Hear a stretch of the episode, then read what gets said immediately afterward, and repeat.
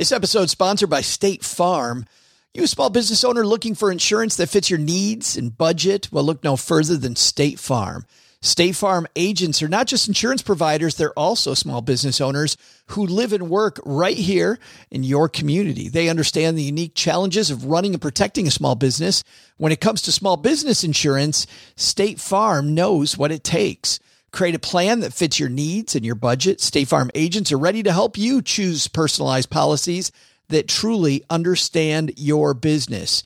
Insure your small business with a fellow small business owner. Talk to a State Farm agent today and get started on personalized small business insurance that fits your needs. Like a good neighbor, State Farm is there. Talk to your local agent today. This podcast is sponsored by Ramp. Are you the decision maker in your company? Consider this. For the first time in decades, there's a better option for a corporate card and spend management platform. Meet Ramp, the only corporate card and spend management system designed to help you spend less money so you can make more. Most corporate credit cards offer points as incentives, but those points amount to less than their worth in real cash value. Ramp's business cards offer you cash back, real money in your pocket. Plus, you control who spends what with each vendor. And Ramp software collects and verifies receipts automatically, which means you'll stop wasteful spending and close your books in hours instead of days. Businesses that use Ramp add up to 5% to their bottom line the first year. If you're a decision maker, adding Ramp could be one of the best decisions you've ever made. And now get $250 when you join Ramp for free. Just go to ramp.com slash easy. Ramp.com slash easy. R-A-M-P dot com slash easy. Cards issued by Sutton Bank and Celtic Bank members FDIC terms and conditions apply. Where's the kaboom? There was supposed to be an earth shattering kaboom.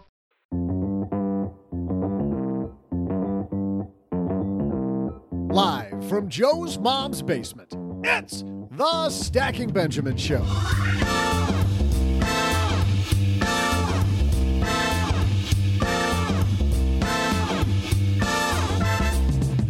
I'm Joe's mom's neighbor, Doug, and I got a question for you.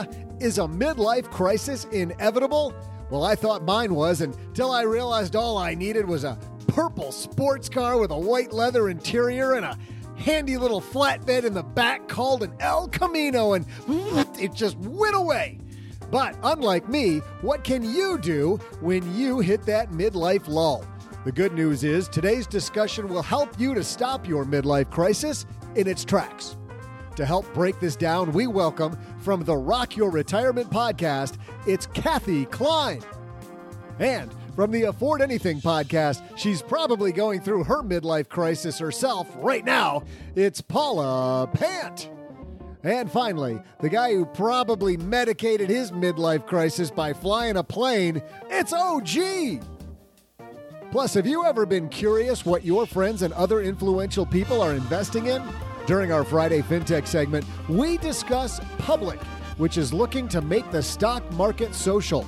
We'll also make sure to magnify a listener's money, and of course, I'll share some of my sweet, sweet trivia. And now, a guy who can't even remember his midlife crisis because he's so darn old, am I right? It's Joe Saul-Sehy. Man, that was direct. I'm sitting right here, Doug. Hey, everybody. Welcome to the Stacking Benjamin Show for a Friday. Let me be the first to welcome you to the weekend. I'm AM, as I just mentioned, Joe Saul-Sehy. And across the card table from me, maybe I am getting old because I keep reintroducing myself. It's uh, Mr. OG. Why don't I introduce you instead? It's not really that you're old. It's more like um, mature. Well, thank you, man. That's very, very nice of not you. in the sense of like being mature. Oh, just like mature as in, you know how like if you go in the back of your fridge and you're like, oh, that's a mature bowl of coleslaw, delicious. Yeah, that's funny, dude. That's really funny. Is is that joke ever going to die? Will that ever die? No, no, sir. I don't. I, I don't know. You're like a mature bowl of coleslaw, Joe. Not easy, pal. And a woman in an undisclosed location. Going to talk to her just so we can end that conversation. It's my friend Paula Pant from Afford Anything. I would say you age like a fine wine or like like cheese, all of those things that taste better with age. There it improve is. with age. After you yeah. scrape the mold off. That's well easy, OG. Holy cow. Paula, how are you doing? I am excellent. How are you doing? I'm ready to start the weekend and not with uh not apparently not with OG and Doug. I'll stick closer to you. People that actually know how to give me a compliment. Much, much. Oh, well, think it's skills. And, and that's the beautiful thing about moving through life. That's the beautiful thing about age. You, you pick up various skills along the way, like basic social decorum 101. Absolutely. and you know it's very polite, Paula? It's What's to that? introduce the guest who's going to carry this show from the Rock Your Retirement Podcast. It's our friend Kathe Kline. It's about time you got here, Kathe. That's a lot of pressure. A lot of pressure, Joe. Aren't I the oldest one here? Well, I, I, d- think I'm older than you. I don't know about that. And and you never ask, by the way. That's not polite. Talk about polite. Hey, Kathe, how old are you? And then our next, and by the way, how much do you weigh? we just, That's true. yes. That is true.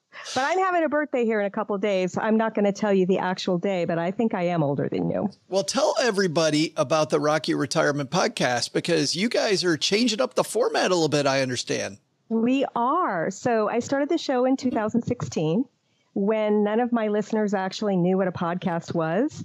You know, I would actually grab their phones and subscribe them. So that's kind of how it was. It's kind of like an encyclopedia.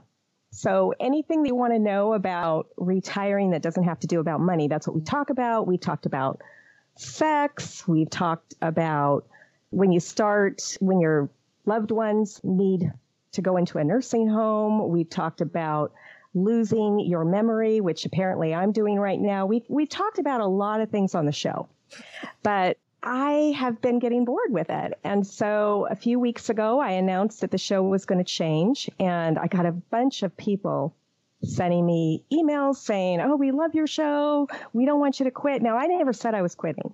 I just said I was going to change it up and I wasn't really sure what I was going to do. I was thinking that maybe I would podcast occasionally. I thought, you know what? I know what I want to do. I want to follow somebody who's a few months away from retiring, and we're going to follow her life over the course of a year. Oh, that's And cool. so, yeah, that's our new format, and I'm really excited about it. So I'm energized now that we've we've made that change. I thought you said, Kathe, when you were changing the format, you're like, so I'm gonna I'm gonna be in my mom's basement. We're gonna have this show about nothing. It's gonna be awesome. Yeah, I, I I think that would be great. I'll just copy your show, except for what? Let's see. How can I change it up slightly so I don't get sued?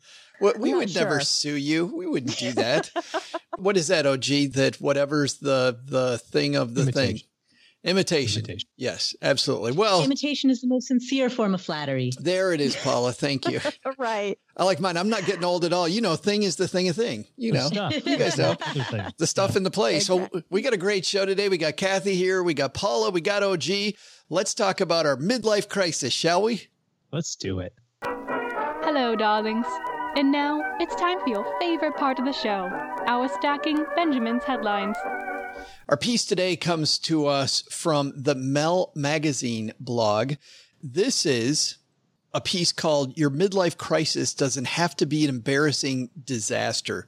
It's written by Chris Bourne. And today, as most weeks, we're going to have a celebrity reader. And you know what? This is a gentleman who does a great job of sending shows like ours fantastic guests. A lot of the time, Paula, you know, you get pitched all the time, people wanting to send you guests for the show. And I don't know about uh, afford anything, but I'd say about 95% of the pitches we get are absolutely horrible. Yep. Same. one guy who took the time actually to want to have a meeting with me. We talked forever about the show and now he just always seems to, he only sends me guests two or three times a year, but they always seem to fit is a gentleman from Interview Valet, Tom Schwab. And here is my friend Tom Schwab reading today's piece. Your midlife crisis doesn't have to be an embarrassing disaster. Beyond doomed affairs and creaky leather jackets, here's what's really going on in the 40 something dip and how to avoid it turning into a cliche. Welcome to the Den of Horrors. Leslie Knope, the go-getting super administrator in the peppy sitcom Parks and Recreation, is telling it like it is to a group of costumed children at the Parks Department Halloween party. Where's all the scary stuff? asked one of the kids perplexed. The scary stuff is invisible, Lee, sighs Knope. Broken dreams, disappointment, achieving your greatest goal, having it all fall apart, and knowing that you'll never climb any higher. It's very possible that some of you have already peaked. It's all downhill from here, turkeys. Leslie's acute midlife crisis, triggered by losing her seat on the city council in season six, lasts roughly 24 hours. But for many who've reached a certain age and recognize her overwhelmingly feeling of futility, the despondency goes much deeper. The popular image of sudden onset middle aged angst is largely that it affects career minded, ambitious types whose inevitable lives stall and who react to this often juvenile, sad, or laughable ways. The most extreme example often do not fit this profile. And their sudden personal reinventions tend to assume one of two broad stereotypes. There's the classic pattern for a desire for new people sex and frantic youth recapturing, as that was experienced by journalist Robin Rinaldi, who, after 18 years of faithful monogamy, decided to embark on a promiscuous open relationship experiment. Her year long Wild Oats project proved great for her confidence, less so for her marriage. Or there's the updated, more mystical eat, pray, love reaction, where you check out of all work and social commitments for the foreseeable future and vanish in a cloud of self discovery. When Google's former chief financial officer, Patrick Pichette, announced he was taking early retirement at 52, for instance, he declared in a blog post that it was so he could go traveling with his wife and enjoy a perfectly fine midlife crisis full of bliss and beauty. It might be easy enough to multi trip your way out of a midlife slump when, like Pichette, you've been getting an estimated salary package of eh, three and a half million a year. But according to an MIT philosophy professor, Kieran Setiya, author of the book Midlife, a philosophical guide, while those with stellar career trajectories provide the most spectacular examples where they can plunge, it's a condition that can overtake any of us. And in a multiplicity of quieter, less obvious ways. For some, the emotional downswing is related to failure and thwarted ambitions. For others, it's regret about the road not taken and experiences they've missed out on. For others still, it might just be the crushing burden of everything that needs to be done just to keep life going. Tia's own midlife crisis kicked in soon after he turned 35 and seen many of his ambitions already realized. I had been building my life around demanding goals, and I'd been very lucky in how they turned out. But having got to where he wanted to be, he says, the basic structure of my life had now sort of dropped out, like the kids inducted into Leslie Knope's den of horrors. Setiya found he'd peaked too soon and could see nothing ahead of him but teaching classes writing books, publishing papers, and professional plateau. Insofar as I was driven, type A person, I could do more of the same. But it wasn't clear that the plan I'd chosen had any further peaks. This was pretty much the top. Luckily for him, he wasn't a multimillionaire tech exec who could cash it all in for the sports car and globetrotting, but a moral philosopher with a lot of expertise in prizing apart fuzzy concepts to explore their hidden meanings and qualities. And what could be fuzzier than the notion of a midlife crisis? What struck him was that his working life felt hollow, where it hadn't been before. Particularly troubling was the thought that I'm just going to do this. I'm just going to teach another class. And then if I work really hard, I could die, having published 40 papers instead of 37. That was the basic shape of his life, and it was disorienting. Second came the surprising realization that the issue wasn't really with his day to day themselves. He still valued his job and still believed that thinking about humans making choices and writing papers about these thoughts was overall a non futile pursuit. Part of it was fear of death, he recalls. But part of it was that my approach to life was project driven. That's what started me thinking.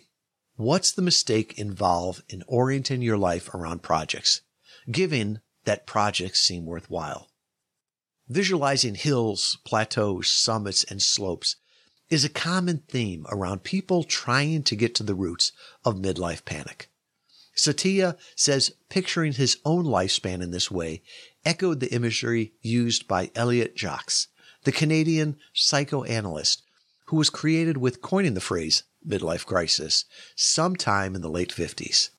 The term began to be popularized after the publication in 1965 of his influential essay, Death and the Midlife Crisis, which studied the role middle age turmoil consistently seemed to play in the careers of creative artists. In it, Jaques chose an image described to him by a 37 year old patient. I seem to have reached the crest of the hill, and there's stretching ahead of me a downward slope, with the end of the road in sight. Far enough away, it's true, but there is death observably present at the end. From this point on, says Jaques, this patient's plans and ambitions took on a different hue. He began his adjustment to the fact that he would not to be able to accomplish in the span of a single lifetime everything he had desired to do. Much would have to remain unfinished and unrealized. In recent decades, the disruptions of middle age have become integrally associated with another image that claims to reveal overall contour of our lives.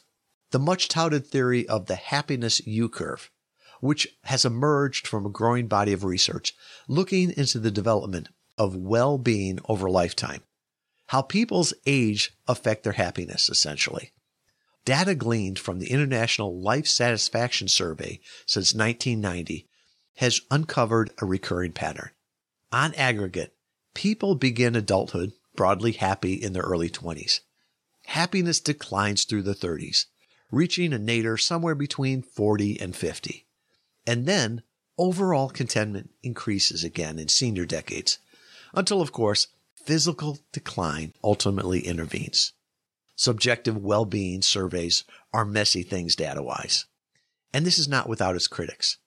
But it's a pattern that has been borne out again very recently in a study by one of the early pioneers of well-being research, David Blanchflower of Dartmouth College, who has found evidence of a well-being shape in age in 132 countries, including 95 developing countries, controlling for education, marital, and labor force status.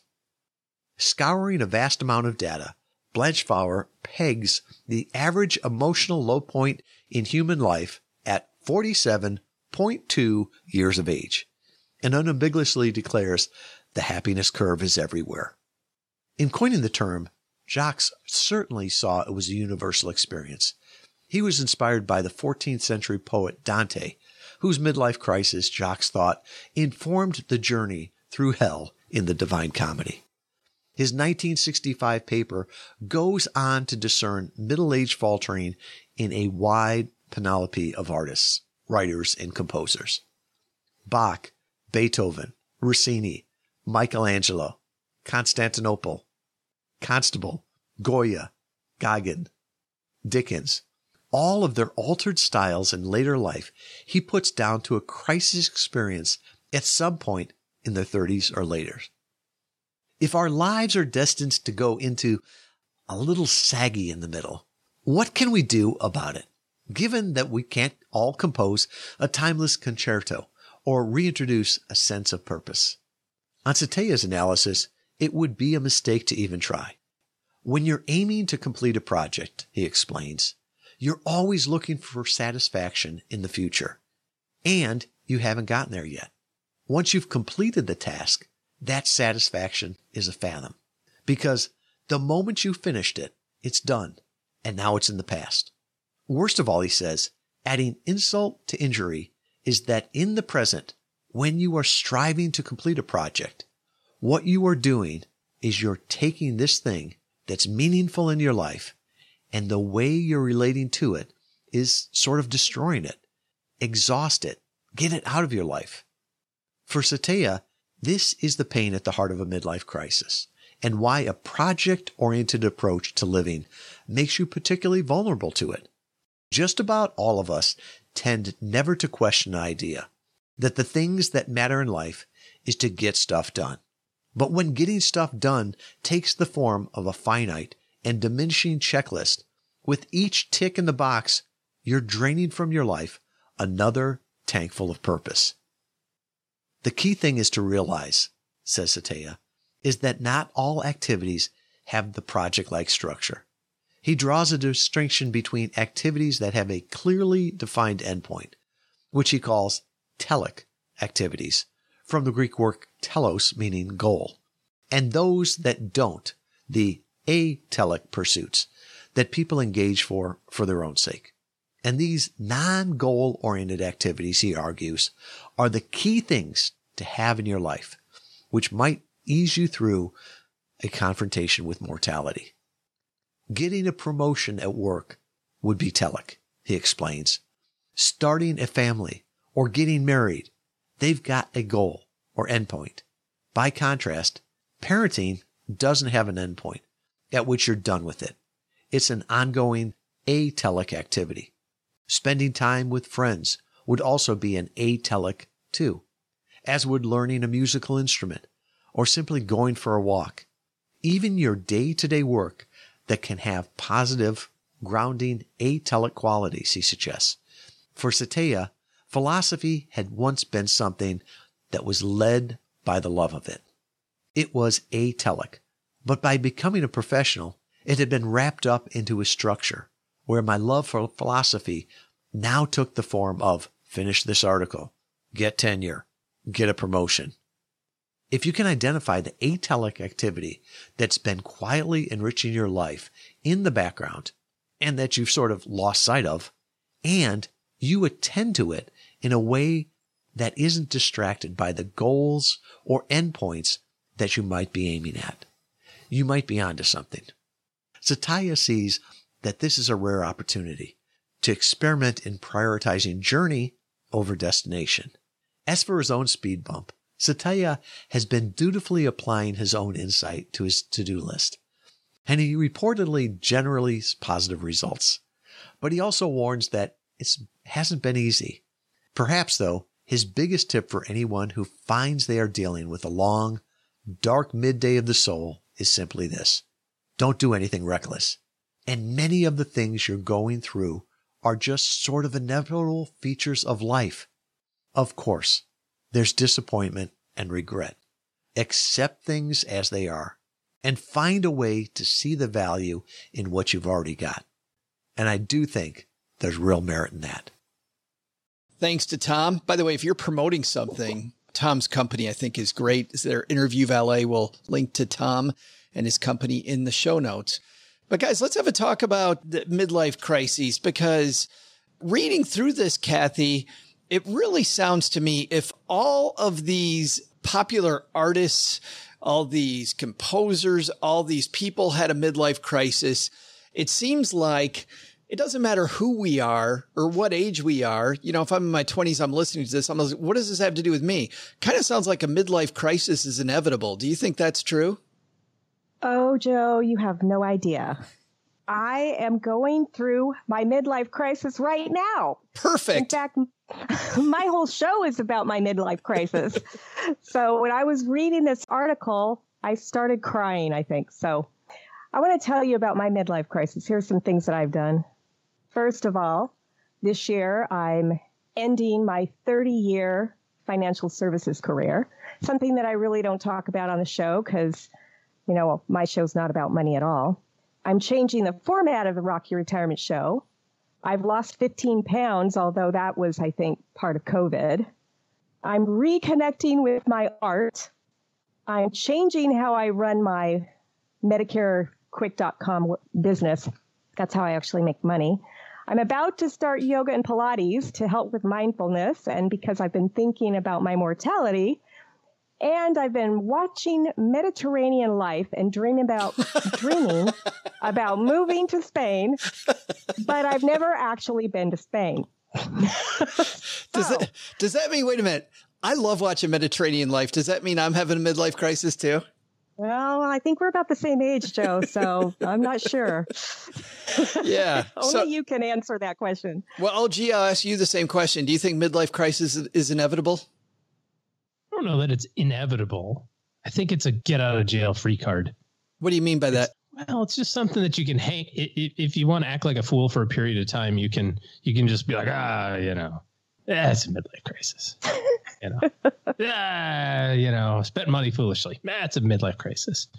You know, I don't know. Is that your definition, Paul, of a midlife crisis, or for you is it more existential than that? No, no, I, I have a different definition. First, I don't think that there's a singular midlife crisis. I think that there are multiple crises. I would call it more of that slump that happens in the muddled middle. And I, I think that this is true of any anything that happens for a limited time, right? If you go to college for four years, freshman year you're super excited, and then senior year you're, you know, you have some mix of emotions going on. But there's that time, like sophomore, junior year, where you're just kind of in that muddled middle. You're in that little bit of that middle time slump. Um, even during the span of a day, right? Morning, you may have a bunch of energy. Evening, right before bed, you may have like another resurgence of energy, but then you've got that muddled middle in the, in the center of the day, that afternoon slump. And I think that midlife crises, plural, are expressions of that muddled middle for all of the things you're doing, whether it's your career or parenting or living in a city that, you know, you don't have the enthusiasm that comes from novelty and you don't have the surge of advanced nostalgia that comes from knowing that something is about to end. So you're just kind of punching the clock. But is that necessarily a bad thing, Kathe? Because as I hear Paula talk, I think, you know, this might be a good opportunity partway through whatever thing it is to say, what am I really doing here? Like, is this, is, is, having a midlife crisis? I feel like we look at it as if it's a bad thing. Is it a bad thing or is it a good thing to re-examine? I don't think it's a bad thing. I mean, all of the things that I listed that I've sort of done during my midlife crisis are things that I think are going to improve my life. You know, now I haven't gone out and bought an expensive car. I haven't done anything crazy, but I'm certainly examining my life. You know, is is this the life that I want to lead? Is this how I want to spend my time? Do I want to spend my time doing one thing when I could be spending more time with my family? And so that is kind of what I'm doing is I'm re-examining who do I want to be when I grow up? And I'm finally growing up. I don't know. Th- th- that might mean you are older than me, then, Kathe, because I'm I'm nowhere near growing up. Hey, OG, he talks about in this piece the happiness U curve about how we seem to be very happy early in life, and then in in the middle of life, our happiness goes down, and then for a lot of people, as they get older, they get they, they get happier again. Have you generally seen that with your clients that the ones that are in the middle generally seem to be the most unhappy? I was going to say this sounds exactly like what Paula's just said. Yeah. the the muddled middle. Yeah. Again, I I don't know. Maybe it's just a little bit more cynical view of this whole thing. It's just it seems to me that you need to take every moment that you have to you know enjoy whatever it is you happen to be doing. There's a great book by George Leonard called Mastery. Do I know that you've read it? And it's all the whole idea is, is that most of your life is on plateaus you know most of your life is pretty flat. And then you have like little bits of time where you have this huge growth opportunity or you have this huge career progression or whatever and then you plateau again. And his point in this is that you know the person who gets really good at a martial art or something like that isn't great because he or she had a whole bunch of these little spurts of growth. It's because they got really good at enjoying being on the plateau. You know there's absolutely nothing wrong i don't think with having a a regular tempo to your day-to-day life or the regular tempo to your year. Now I will tell you, now that my kids are back in school for the first time in 6 months, it's a little different, you know, cuz they've just been around every day for over 6 months. It's just it was just kind of weird that they were gone for a period of time. And and I I don't think that there was a time that they were gone for more than maybe, you know, a few hours since the beginning of of March. So we just got to enjoy that. So I guess I think about it like from the perspective of if you are going through and you happen to be in this middle period, right? You're in this kind of U-shaped happiness, bottom of the U thing or whatever. It's like this is just on you. It's just on how you want to process this information. And if you go, well, this just kind of, you know, it sucks and I got to go buy a sports car or something to get through my day. I don't know. It reminds me, reminds me. Have you seen that movie with um, Jason Sudeikis and um, We Are the Millers? Yes, where he's getting a haircut. Have you have you seen that part? Hold on a second. See if I can pull it up. Yeah, you got to play. You got to play. I just saw this yesterday, and this is what this reminds me of. I've never heard of it. Paula, have you heard of it? No. Paula, Paula. Don't use Paula as an example. I can relate to Paula a lot. I mean, Uh, it's yeah, it's a movie. Jason Sudeikis, comedian, and then uh, Jennifer Aniston's in it, and the guy from The Office, not my, Steve Carell, but the other one of the other guys. But anyways, basically the story is is that he's a 40 year old. He's you know he's continuing to sell pot. That's what he did in college, and he gets robbed. And so his drug dealer supervisor, whatever you're going to call him, puts him on this mission to go get all this weed out of Mexico. So he decides to put together a fake family and they they RV through Mexico to get the weed, as opposed to him just showing up, you know, at the border by himself because he's going to be a little bit more inconspicuous if he's driving an RV with a whole bunch of, you know, with a wife and two kids.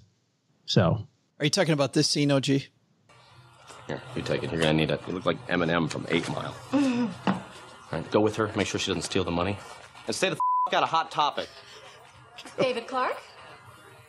Okay, what are we doing today? Yeah, I say, give me some that says I get up every morning at 5:30 and commute for an hour and a half to some bull job, where my off boss expects me to kiss his ass all day just so I can afford to keep my ungrateful screaming kids decked out and Dora the Explorer and my wife up to her fat ass in self-help videos until the day I get up the courage to put a shotgun in my mouth.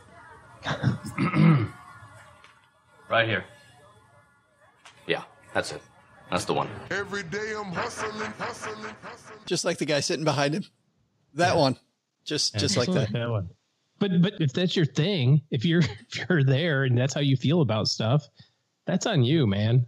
So you know that's not because you're 40 or whatever. It's not the middle. Of course, I'm gonna live to be 140, so my middle's not till 70. So I can always yeah. But but this is interesting, Kathe, based on what OG's saying, and we go back and people haven't read the piece, but also in the piece, like Tom read, it seems like a lot of this maybe around being too goal oriented, right?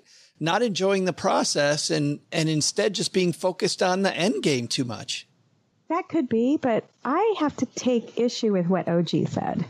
I don't You hate won't be my the life. first one.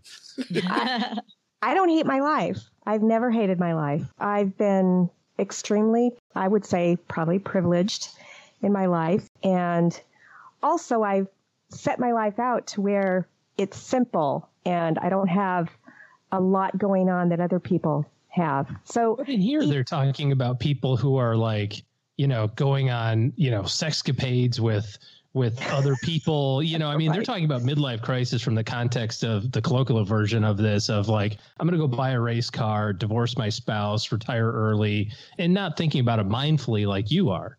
But later on in the article, it talked about how virtually everybody goes through a midlife crisis, not just people who, and I think they said that somewhere in the article that I used to think uh, whoever went through the midlife crisis was a chump. Where was that in the article? I, I, I remember Yeah, toward that, the bottom. No, you're right.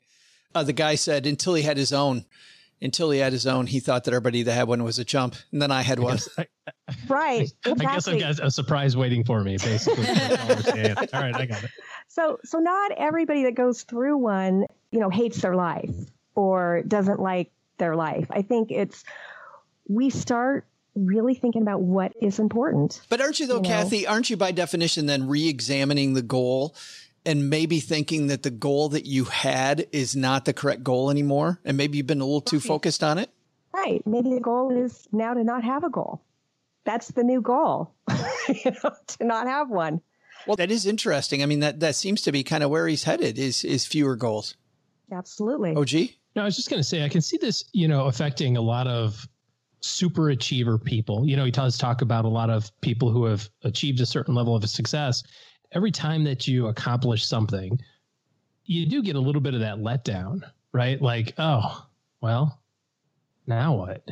And if, if you don't have the next thing kind of lined up, or like we were talking about earlier, if you don't have the, if you just don't enjoy the process of it or, or reduced amount of goals or whatever you want to call it, then that can get very tedious. You can be like, well, I've done all this. I'm, you know, I've got all this money or I've, you know, had these experiences and I'm bored. Now what? And people that always just kind of are looking at the front end of the of the cruise ship uh, never see any progress. all you see is just more horizon. It's just more stuff down there. The only way you get kind of perspective is to look from the direction that you came. And that gives you an opportunity to say, well, this is how far we've progressed. And so maybe that has a little bit to do with happiness also. Well, let's talk about that. I think to put a point on this, let's talk about what we think the solution is. Paula, we'll start with you. What do you think your solution is to this midlife crisis problem? Well, I think that many of these problems, the root of them is that a person is not doing what they actually wanted to do. And it might be because they caved to pressure from their family when they were in their 20s and making major decisions about their life, such as what career they would enter or what city they would live in, um, or whether or not they would get married and have kids. And if so, like when and to whom. You know, like it, it might be that they made those wrong choices early in life. Or we let a friend um, talk us into starting a podcast, something like that. I mean, exactly, not, not specifically, yeah. but yeah. exactly. And now you find yourself sitting in a microphone going, How did I end up here? Like, what the hell are we doing? and so I think the root of the problem is, you know, people have made choices that were not true to themselves, maybe due to pressure, maybe due to necessity, uh, maybe due to the need to compromise, maybe some combination of all of the above. And as life goes on and as circumstances change and they're no longer feeling the social or familial pressures as much, or the necessities that drove them into that decision are now no longer necessities anymore. You know, as those circumstances change, then they get the opportunity to reassess and say, wait a minute, I didn't actually want to be in this career or in this city or have this life if the crisis leads you to live in greater accordance with your values, then have it. Have the midlife crisis or crises. The cliche of getting a sports car is only off the mark if you don't actually give a shit about sports cars and you're just spending money for the sake of spending it. But if you were the kid who had posters of this sports car on their bedroom wall at the age of eight and you were the the 20 something who was looking at car feeds on Instagram because you were so into it. And now you're finally getting this thing that you've always wanted. Well I think that's something to celebrate. What if we're OG and we have a uh, like you know how most people have a baseball card collection? OG mm-hmm. has like a financial advisor card collection. He's like oh look at that. Oh my goodness. It's Ray Dalio. It's a Ray Dalio rookie card. But I did the sports car thing Paula, just like you said, I had this thing in my head that when I turned 40, I would have a race car. The year I turned 40, like it just manifested itself in my life. It sat in my garage for two years and then I sold it because I drove it like a thousand miles in two years. I'm like, this is such a waste of space, just literally sitting here. Like, well, so what's the uh, what's the solution, OG? And we'll give our guest of honor the last word here. Well, you have to have bigger goals, like an airplane or a jet, and uh, that was the problem. I, quickly realized like it wasn't it wasn't motivating enough. Airplane or you know cars cars that go like 100 miles an hour, that's bush league. You need you need an airplane that goes 200 miles an hour. We need like a backup beep button on this on this podcast board of ours. Beep beep. Back off that OG. Too soon. Well, I'm just wondering what, what, what's the real solution. Well, I, like I said, I think the biggest stuff is, you know, just be happy where you are, and if you're not, uh, if something's not exactly the way that you want it to be, then just change it. You don't have to wait till you're 40 to buy the sports car, metaphorically. You can do it when you're 35 or 51 or whatever you want to do. Just just be happy where you are. And if you don't, if you don't, uh, if there's something you don't like, just make it different. I mean, if you're crying out loud, you can do any job you want now from home. So, you know, go, go change jobs if that's your thing or whatever. Kathe, you've got the final word. What's our solution? Well, I think that some of us don't really know what it is in our life that's missing. We know that it's something, but we're not sure what it was or what it is. And like with me, I think that art is a big part of it. And this is something that I used to do all the time when I was a child. So if you're having trouble figuring out what it is in your life that's missing, go back to when you were eight or nine years old and figure out what really lit you up then. And maybe bring a little bit of that back into your life.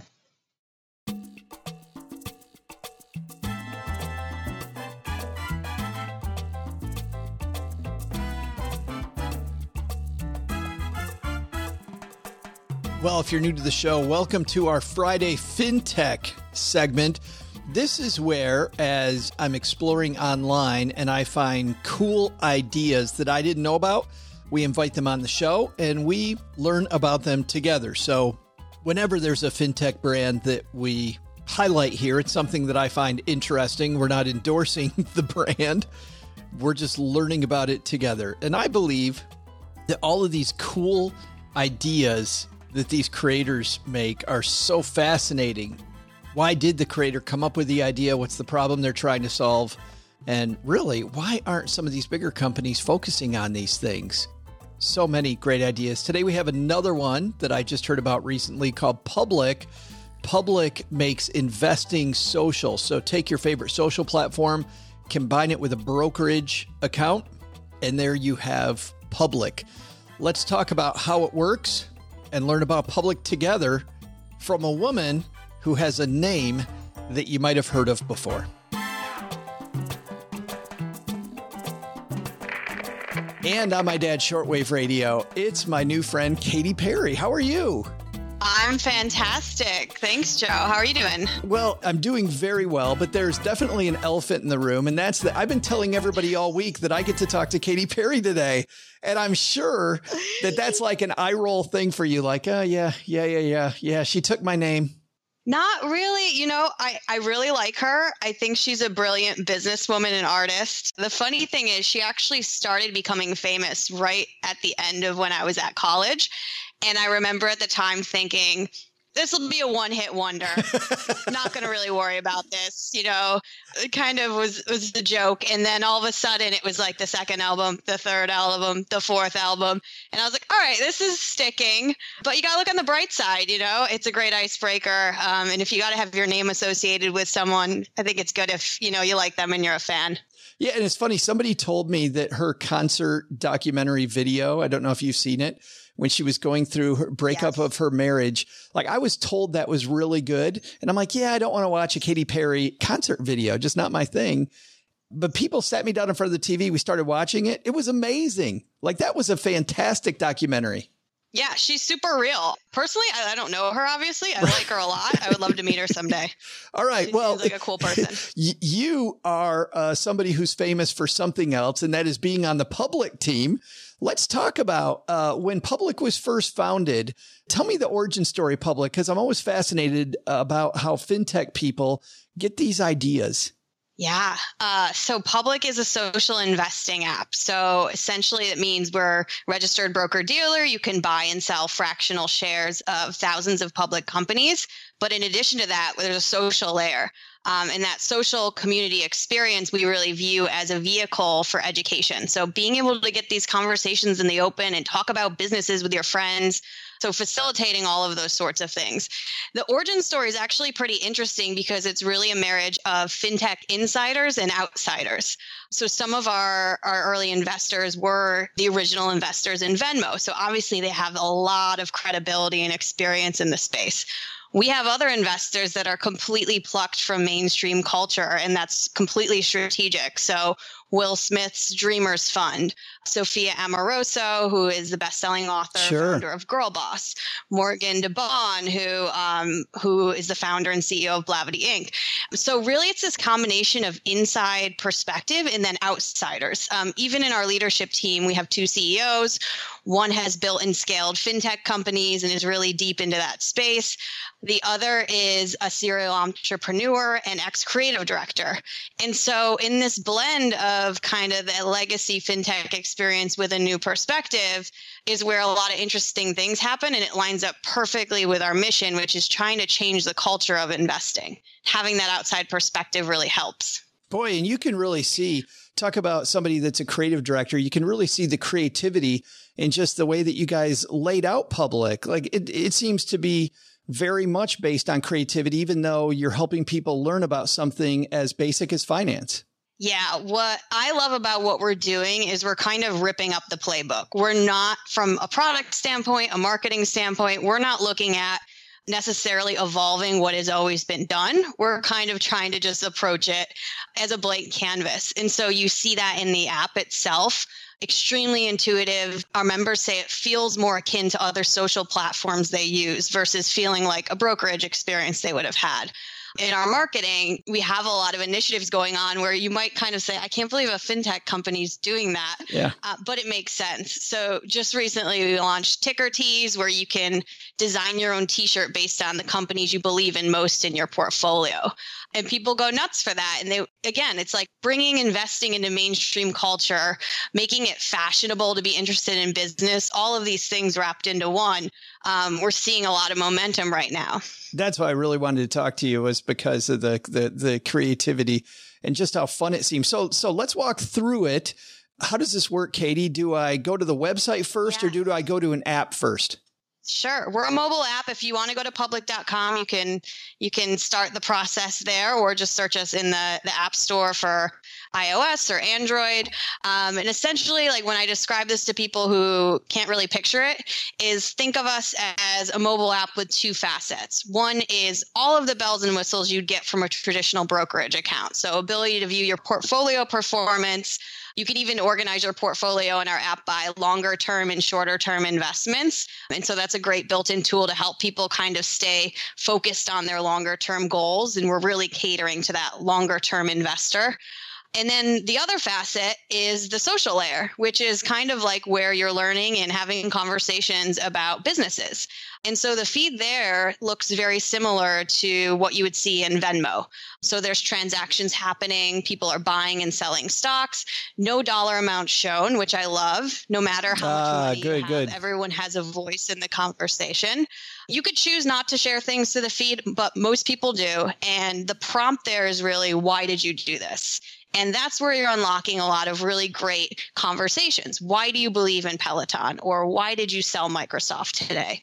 And flowing from those transactions, you get this really constructive conversation that builds in the feed with people talking about business strategy and business trends and not just stock talk. And there's also, in addition to that, a chat function. So one of the things we noticed was, you know, even me myself, I, I'm screenshotting the past, screenshotting positions I have in, in stock charts to my friends on text, sometimes Instagram DM, and it just doesn't make sense. And so we build a chat function where you can actually embed charts. You can tag other investors. You could build group chats with up to 100 people in them and have more targeted conversations. For example, I'm in a future of fitness group chat with about 100 people, and we talk about things like Lululemon buying Mirror. What does it mean for Peloton? Um, and you can kind of have these almost like chat room experiences, which are really great. So again, it's it's the traditional kind of performance stuff that's you know facing the individual user, and then the social feed where you're kind of unlocking ways to build your literacy. Let me ask, man, I have so many questions for you, Katie. The first one though is when I first download the app. I may not know anybody yet on the app. So do I see the feed of everybody talking or can I choose certain people to follow or how does it work to get me kind of involved in the community? Yeah, great question. I think uh, similar to sort of like a Pinterest onboarding, we ask you to select a few things you might be interested in. So these could be thematic uh, could be you know cannabis stocks. It could be specific companies like shopify. It could be personalities. Um, you pick a few of those and then we curate uh, an opening experience. So you're not just dropped into this solo one player kind of thing where you're just there with your chart and not knowing where to go you pick and choose some of the things you're interested in and we'll curate that first experience for you um, and that's a great way to just get people acclimated with what it means to be a member of our community um, from the very first day they join Gotcha. Okay, that's cool. So then from there, obviously, then I make friends with people as I see different people uh, commenting on other people's stuff, and I and I grow that way. IRAs. Can I have my IRA, my Roth IRA in public, or is it going to be just a non non qualified brokerage account? Currently, no no IRAs, just a straight brokerage account. Yeah, Good. So, but I can still use it flexibly for my non IRA money. I can buy anything. Can I buy exchange traded funds there as well as individual stocks? Yes, we, we have fractional shares of public companies as well as a myriad of ETFs, Vanguard, Fidelity, all the kind of big names you know. And you can also buy into those fractionally, which is great. So I think ETFs are something that people just starting out, they can't really grasp. And that's a great way that a lot of members kind of get started in learning about those. So we offer both. Awesome. And then uh, next question, of course, is the obvious one. I'm sure, Katie, that everybody asks, which is which is fees. What type of fees are there involved with public? Sure. No commission fees on, you know, regular trades. There are some fees for like more sophisticated things you might need or transfers, things like that. But on the day to day transactions, we're a zero commission trading platform. Okay. And then how do you guys make money? The way other brokerages make money by loaning out the positions? Is that how, or on the spread, or how do you guys make money? Sure. First of all, I love when people ask this because I think it's not just about financial literacy, but digital literacy. And when when apps are free, I think it's really good to ask that question. And even just growing up in the Facebook kind of first wave of people coming through Facebook, you know, you had people complaining about product updates on Facebook. And I'm like, wait a minute, you're not paying for this. Right, um, so, right. you know, uh, it's kind of funny. So we make money in three ways. Um, the first is pretty straightforward interest on cash balances. The second is through securities lending. So our clearing firm's connected to a network of investors. We lend them stock to short. Importantly, this doesn't interrupt our members' experience in any way. Sure. And the last one's smart order routing. So the clearing firm directs orders to routing destinations. On certain transactions, we get a rebate from those. And the clearing firm always has to kind of seek the best price for the order, regardless of the rebate. I think kind of pivoting to where we want to go in the future is I could see an environment where there's subscription models in public where you're paying for different types of experiences in the app. Um, because we're really optimizing for what we call daily active investors, which we define not as trade activity. Um, so an active member for us isn't necessarily someone who's making a ton of transactions. In fact, you can't even day trade on public. It's not it's not allowed. So in, in that longer term mindset, we want people to be engaged in their portfolio. So going back to that kind of two layers, I spend most of my time in the app in the social feed. I'm getting news articles about the company I invest in. I'm in chat groups. I'm engaged in an educational way, not in a I'm super hyperactive with my trade volume way. And so when you think about that, you could see tiers down the line of different types of experiences in the app that people might pay for. That's cool. And on that note, you know, I'm sure you guys aren't just sitting around with your feet up, like happy with where you're at. There's got to be something you're working on right now. You and I both know, Katie, nobody listens to the show. So it's just you and I, a couple friends chatting. Any secret stuff coming up that you could maybe drop here? Yeah. Tell me a little bit about uh, where you guys are headed next. Sure. Well, we have two amazing product leads that I do not want to uh, put our friendship into question, uh, but I can speak more broadly. I think we're really doubling down on the social community features. I mean, we have seen that even going back to March with peak volatility in the market, we saw people spending twice as much time in the app. There was like a 70% increase in social interactions. And what we saw was when things are uncertain or moving around more, people want to have that social experience and they're really learning a lot from other people in the community. And so we're really focused on building tools to make that social layer even more souped up, more things that people can use to share ideas and double down there because again that's where people are really building their financial literacy and i think when people are just starting out in addition to having the frictionless intuitive experience there needs to be things in the app that allow them to learn and grow as an investor. And so that's what we're really passionate about building right now. It's called Public. You can find it at public.com in the App Store on Google Play. We'll have a link to it on our show notes page at stackingbenjamins.com. Katie, thanks for hanging out for a few minutes and talking public with us and social investing. I appreciate it. Thanks for having me. Be sure to get my new album. I'm sure I have one. Hey, trivia fans, I'm Joe's mom's neighbor, Doug, and did you know that on this date in history, Caleb Bradham changed the name of his very own drink concoction from Brad's Drink to one you might recognize today called Pepsi Cola? That's right. Had he not changed it, you could be drinking Brad's drink right now. But Caleb believed the drink was more than a refreshment when he created it, thinking that it was a healthy cola, aiding in digestion, so he called it Pepsi, as an offshoot of the word dyspepsia, meaning indigestion. I'm an expert on that. but I don't know about Pepsi being healthy. This whole story does remind me of a little something I've been cooking up for a while now. But before I tell you about that, let's get to today's trivia. In what year did Brad's drink become Pepsi Cola? I'll be back faster than you can get your bubbly on. All right. Well, for those of you new to the Stacking Benjamin show, every Friday between our three contributors, we have a year long competition going on. And man, has the race tightened. The score as of this recording, OG has 11, Len has 11. And if you haven't been around for a while this year, you might have thought Paula was trailing by a lot and she's roared back over the course of the last couple months.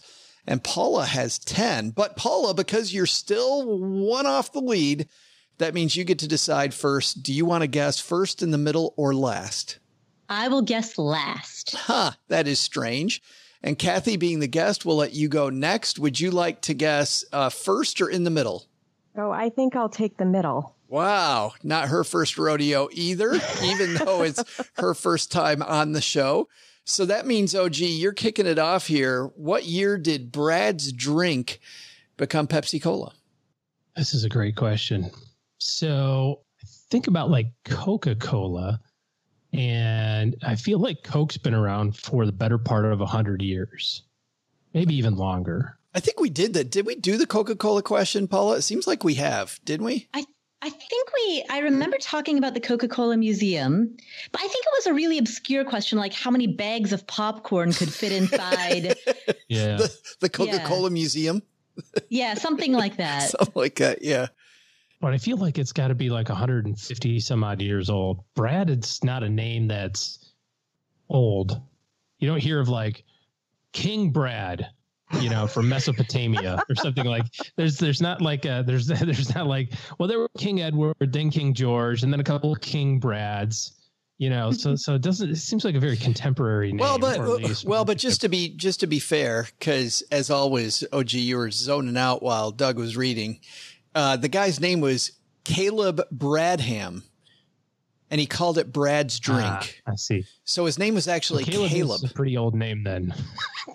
Maybe like the third name ever or fourth name of, all, of all names. I guess Caleb is pretty old. Uh, okay, so that pretty much puts us from the beginning of time. Uh, shoot. So I think Pepsi came after Coke. Although it wouldn't surprise me if Coke came after Pepsi and just did a better job of marketing. Or had a better product. Oh, True. man. We, uh, uh, Kathe, which one do cocaine you in like? the early days?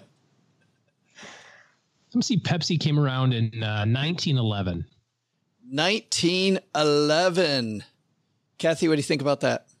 Well, I'm a Coke girl. You know, I actually got into a lot of trouble with my cousin. I thought you were going to say actually with had Pepsi, not that kind of Coke. I think you're going to say with Coke. I'm like, no, wrong show, Kathe. wrong show. My cousin actually had Pepsi tattooed on her body somewhere. And I have a Coke machine, a 1954 Coke machine that I've been schlepping around with me for, I don't want to tell you how many years. But now that OG gave his guess, now I'm second guessing myself. But I, this is just for Len, so who cares? That's the spirit. I'm going to say 1899.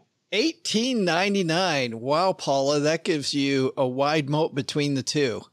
It sure does. So essentially, my guess is do I think it's earlier than 1899?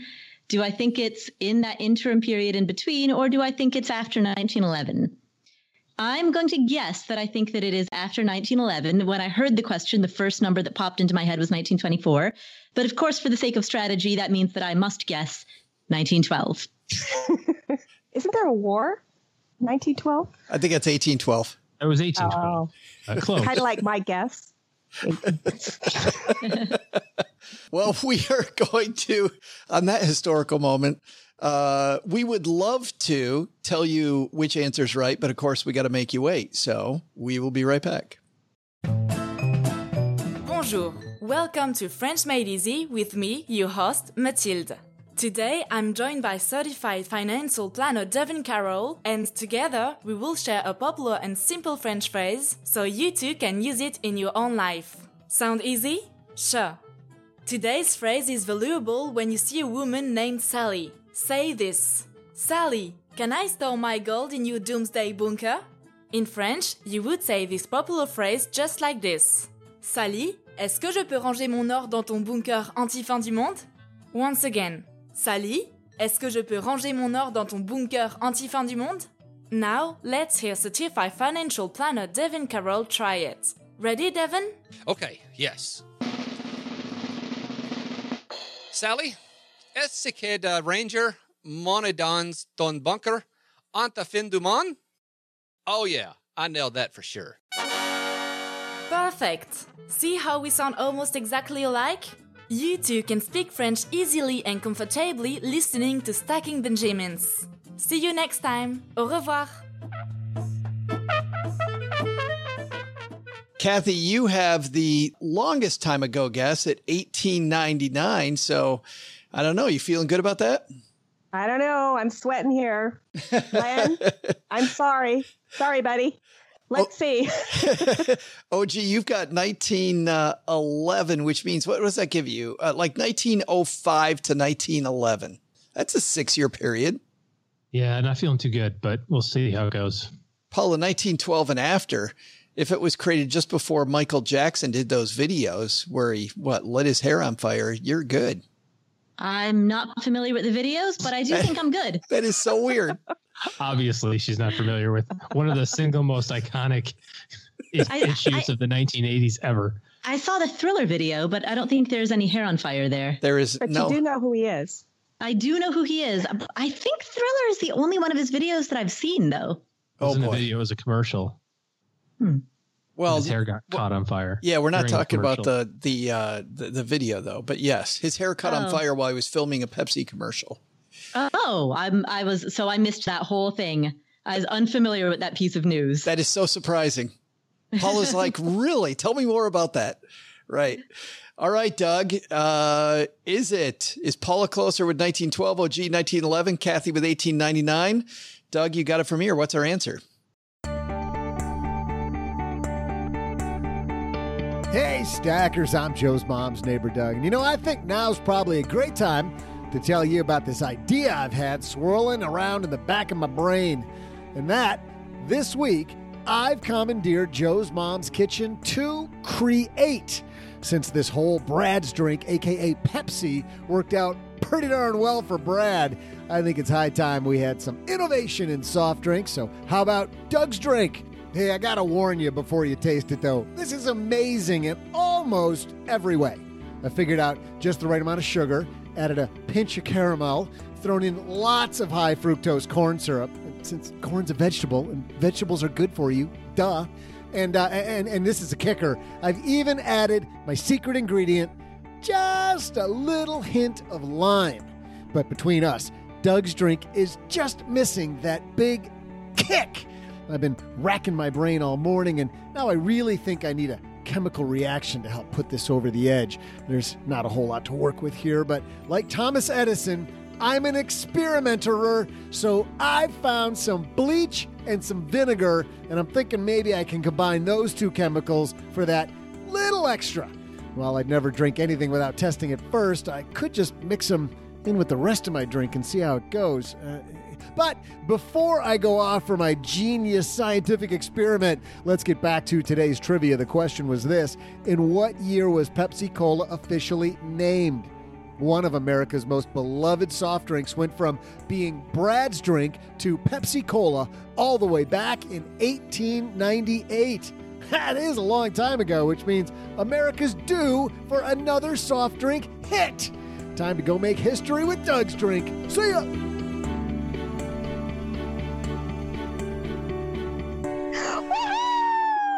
Whoa.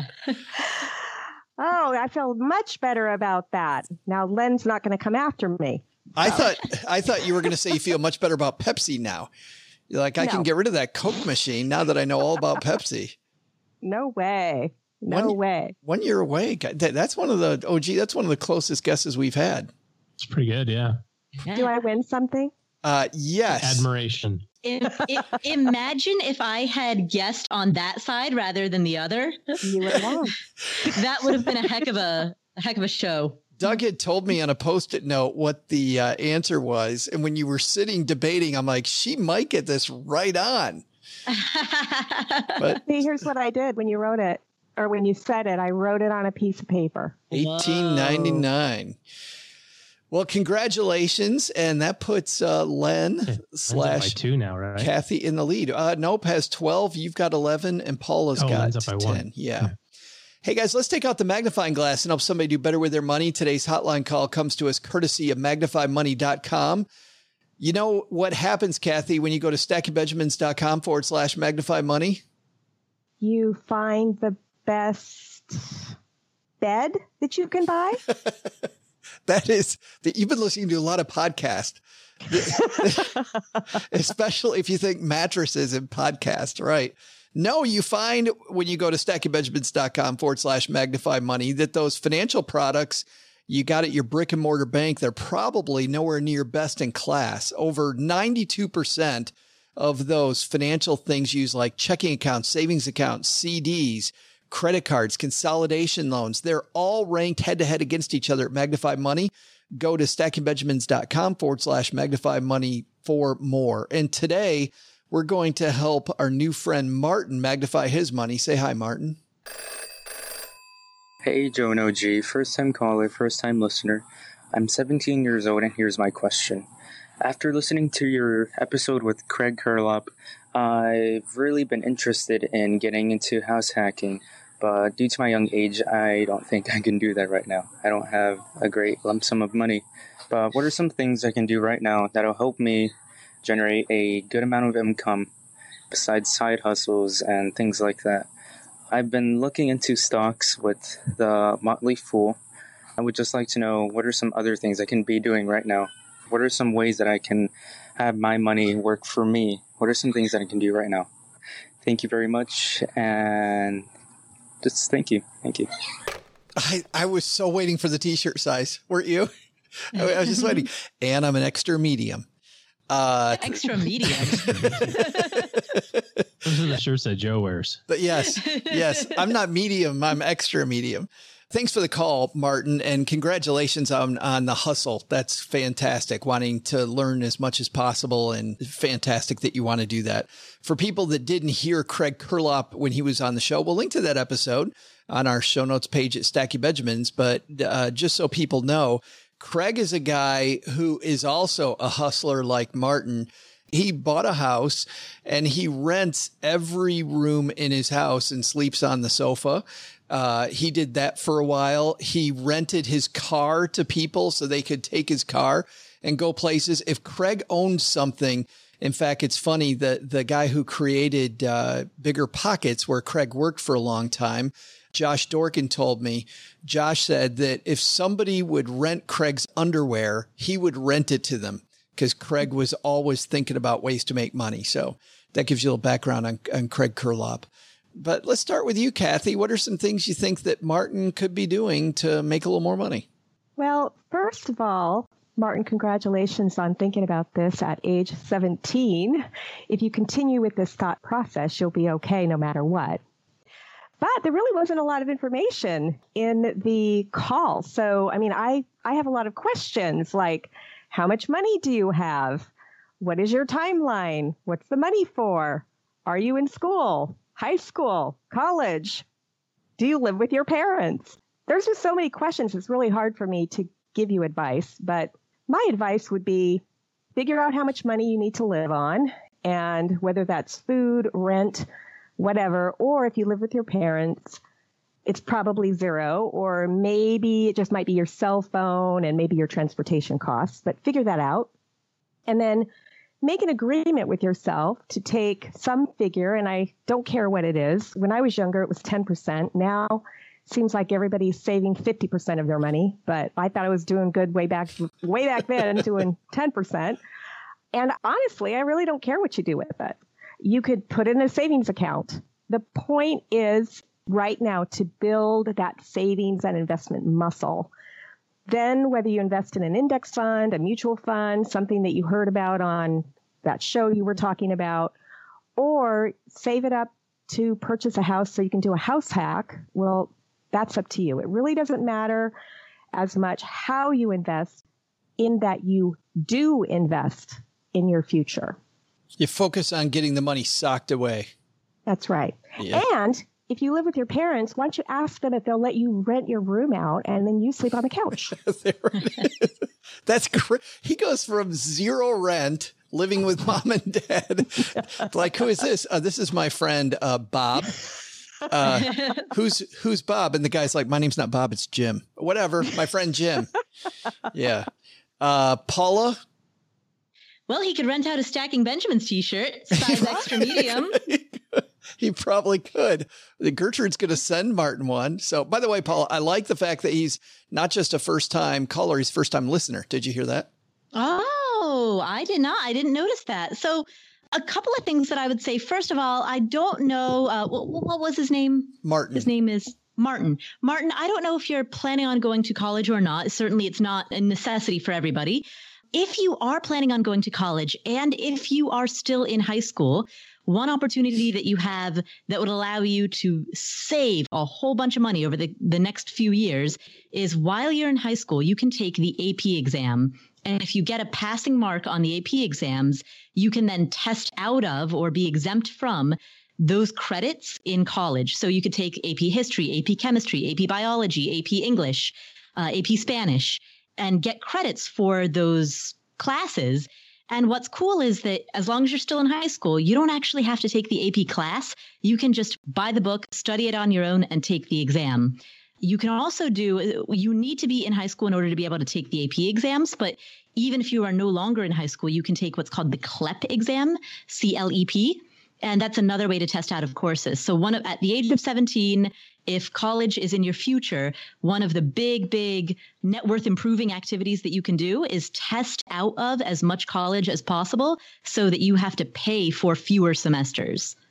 Here is uh, what Craig Curelop would do, Paula, if if mom and dad are paying Martin's entire expense, if Martin's going to college and they're mm-hmm. paying the entire expense, sit down with mom and dad. Don't tell them any of the stuff Paula said and just say, listen, if I can save you some money on my college, can we just split it 50 50? So you get some mm. and I also get some. And mom mm. and dad mm. say, sure. And then have them hand you half the cash that you saved them by taking the AP classes. Oh, I like that. I like that. Yeah. If your parents are, are planning on paying for your tuition, that is a big win. That's a win-win for both of you. Absolutely. They'll be like, you kidding me? You saving me money? Yes, I will. I can, I can yeah. figure out a way. Just split yeah. it with me. Yes. Make money off mom and dad. That's the key to this show. really what it is, it's negotiate deals. You know, negotiate deals that are a win-win for both parties. That's the lesson here. That that actually is the lesson. But I but I also like the fact that he's learning about investments at age 17, mm-hmm. I would say that maybe starting with the Motley Fool and individual stocks might not be the, the perfect starting point. But I also think that if you're going to do the individual stock game, that doing it at 17 is probably the right time. Yeah, although I, I would, since he did say that he's a first time listener, I'd encourage him to listen to more Stacking Benjamins or the Afford Anything podcast um, and, uh, and learn more about the world of investing before he goes into it. But the, the other thing is, it's great that he has this interest in investing, but your contributions are the single biggest determinant of your investing success. And your contributions come from your ability to save, and your savings yeah. come from your ability to earn. And at 17, I'm going to guess he does not have high earnings or a high hourly rate right now at this age, if he's like most 17 year olds. And so for him to focus on how he can make money, which was the initial part of his question, I think that there's much more opportunity there than there is for him to learn about investing. And so I think the focus on how can I make money, whether that's starting an online business, flipping stuff on eBay or learning a skill that he can sell as a freelancer or as a consultant, like graphic design or programming, some type of online entrepreneurship activity that he can do from home on his own time. Ideally, something in which he's developing a skill which will then last him for the rest of his life and be something marketable, you know, and he can then work some type of service based, self employed kind of gig. I think that's a great way to make money, and the investing can come later it's funny. This is why I think Kathe, what you said was so important that just building that muscle of saving money is, is so, so, so important. And Paula, I agree with you. I know he said he didn't want to do side hustles, but I'll tell you, the guests we've had on this show, the one thing that these people have in common that are really successful is that they're hustlers, is that they know how to mm-hmm. hustle. And they've learned at such a quick pace that by the time a lot of people, by the time they were in their late 20s, they had failed so many times at so many different things and they'd learned which things work and which things don't that it really helped them. So I know, Martin, you said you don't want to do side hustles. I would say, man, at 17, let's get that train rolling. But OG, what do mm-hmm. you think, man? I was thinking about this from a little bit different perspective, which is to avoid mistakes along the way. You know, between now and let's say 30 is probably the time where while you, you have the opportunity to experiment with side hustles and doing all the good things with money, you also have the opportunity to get into a lot of trouble. You know, you, Paula was talking about saving money in college costs. So one big thing that people get in trouble with is just boatloads of college debt or student loan debt. Uh, if you join the military and you say, well, I'm just going to go buy a, a new Mustang because everybody on base has one of those. And then they put you on a boat and you don't get to see your Mustang for six months at a time, but yet you got to pay the payments on it. it you get in trouble when you get into credit card debt or you start a job after college, let's say, and the first thing you do is go buy a house as opposed to, you know, maxing out your retirement plans and your HSAs and that sort of thing. So Kathe was talking about this in terms of building that muscle or that discipline. All of that is is really important. Uh, and I think in, in addition to that, try to stay out of trouble. You know, don't get into credit card debt. There's no hurry for that. Everybody your, and their mother will tell you, hey, you should get a credit card at 18 to build credit history. Okay, sure. For what, though? If you don't need to borrow any money, you don't need a credit card for now. Resist the temptation to spend money frivolously and to rack up piles and piles of student loan debt. And if you can manage to get through the next four or five years, if college is your plan and you can get four or five years down the road and you graduate and you have very limited or no uh, college debt or you don't have any credit card debt and then you get that job and uh, that job's paying 50 grand a year and the first thing that you do isn't move out of your college apartment and buy a mercedes on a lease but instead max out your 401k max out your hsa and then build your life from that you'll be so much further ahead that everyone else in, in 15 years from now that it won't matter you know whether or not you got every little i dotted and t crossed because you'll be you'll be uh, saving tons of money. Just like Paula said, that's kind of a big determinant there. I love that advice. I remember when I've spoken at high schools and done Q and A's with people that are juniors and seniors in high school. I swear nearly every single question I get is a form of, how can I get into tons of debt really, really quickly and screw up my future? Like they're not asking that specifically. It's how do I get a car loan? How do I buy a house right out of high school? Yeah. How do I get my credit card? Like no questions about saving like Martin is, it's all questions about how do I really dig a hole so that I'm going to spend the rest of my 20s and maybe a lot of my 30s trying to dig my way out. Well, it's not a bad thing to go buy a house right out of high school, you know, but you got to do it with the right information. You have to do it with the right amount of money down. Don't be buying a house with 1% down because you can barely qualify for it. Or do but, it the way Craig Curelop did, where he's renting out every stinking room of the house. Yeah, well, that's a way to do it. But I bet you also Craig put twenty or thirty percent down on his house, and you got to give yourself that margin of error. You can't you can't day one be up to your eyeballs in in leverage. It just it's very seductive, and as you know, and I know. The backside of that is a 15 year fix. Yeah. You know, you go, it's easy to get into $200,000 of debt. That's super easy getting out of it takes, you know, a decade and a half.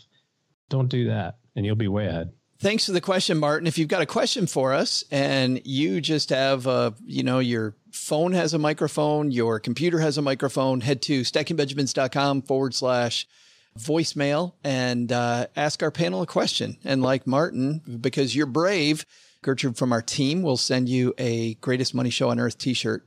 That's going to do it for today, guys. What a fun, fun episode we just had. Let's, uh, we'll talk about what our guest of honor is up to last.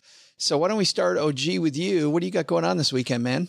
Oh, let's see here. Nothing too exciting this weekend because we've got a later Labor Day. So just another routine weekend of nothing. Yeah, there's there's nothing nothing special.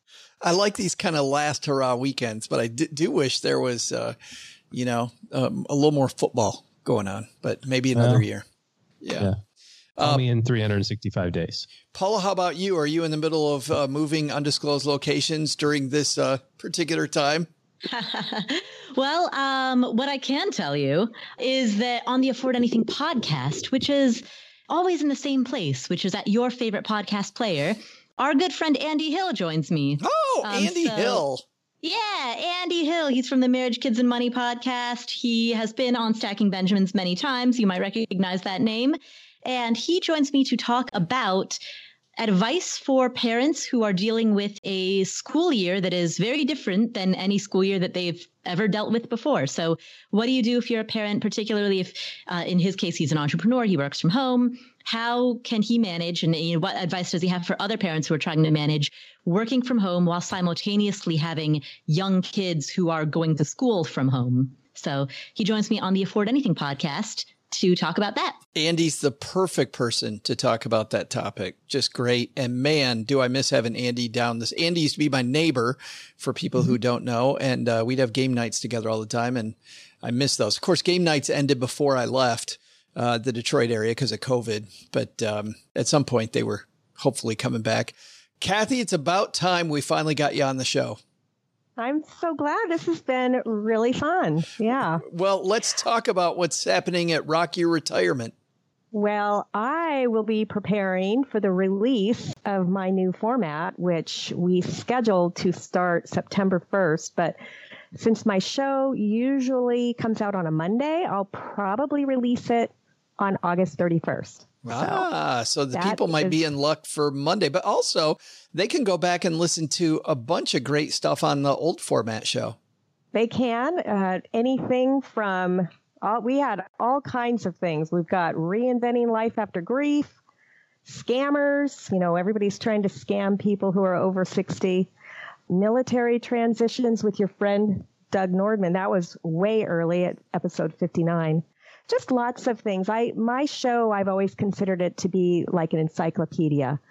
People don't listen to every episode. They find an episode that they're interested in and they listen to that one. Yeah, and episodes are all over the place from 15 minutes to uh, nearly an hour long. So you get a whole different treat every time. We do. We we try to shoot for 20, but it is it just goes where it goes.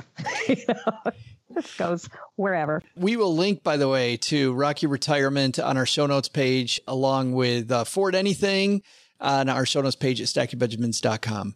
All right, that's going to do it for today. Doug, you got it from here, man. What should we have learned today? So, what should we have learned today? First, take a lesson from our roundtable. There is a cure for the midlife crisis, and here it is. Focus less time on looking back and more on goals you don't just check off your list. This will help you to spend your time focusing on what lies ahead rather than all the things you've accomplished that are behind you. Second, take a lesson from our Friday FinTech. Want to get into trading? Start off by surrounding yourself with others who enjoy investing like you do. While you want to keep a long term perspective, it's fun and interesting to see how others are also growing their stack. But the big takeaway?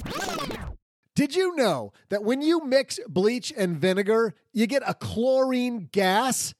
Yeah, and neither did I. I may or may not have discovered that on Joe's mom's porch. Uh, I guess that gave me a little bit more than the kick I was bargaining for.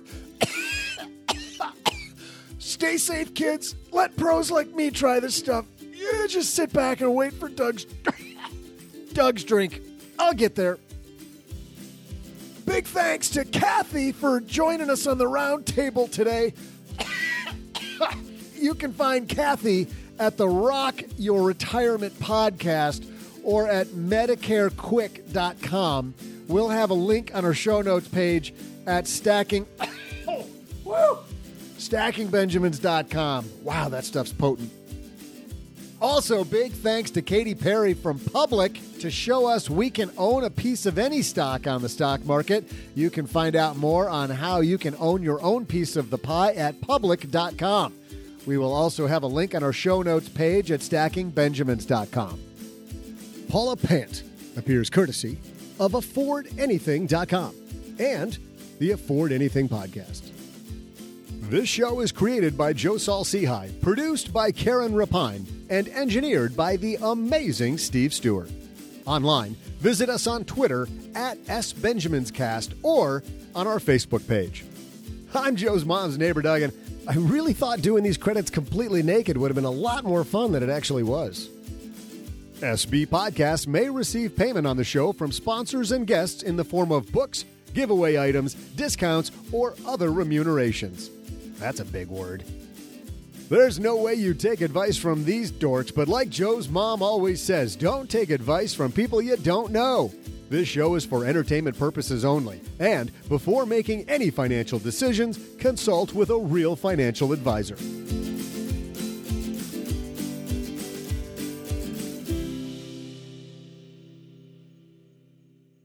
Okay, I've sat here trying to think of something pleasant to say after that, and I can't.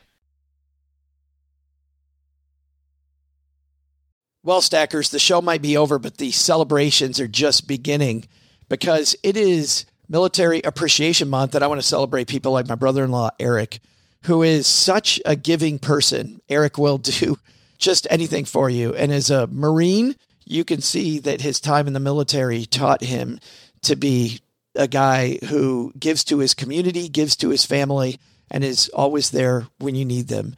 This Military Appreciation Month, Navy Federal Credit Union wants to celebrate members like Eric who go above and beyond.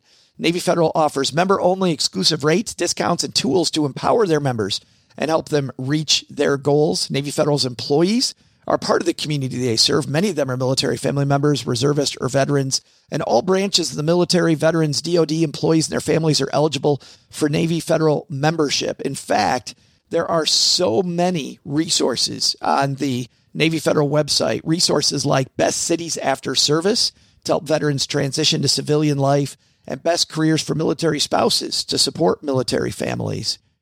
Visit NavyFederal.org slash celebrate, and you'll see all of their Military Appreciation Month offers and other Navy Federal offers. Navy Federal is insured by NCUA, Equal Housing Lender.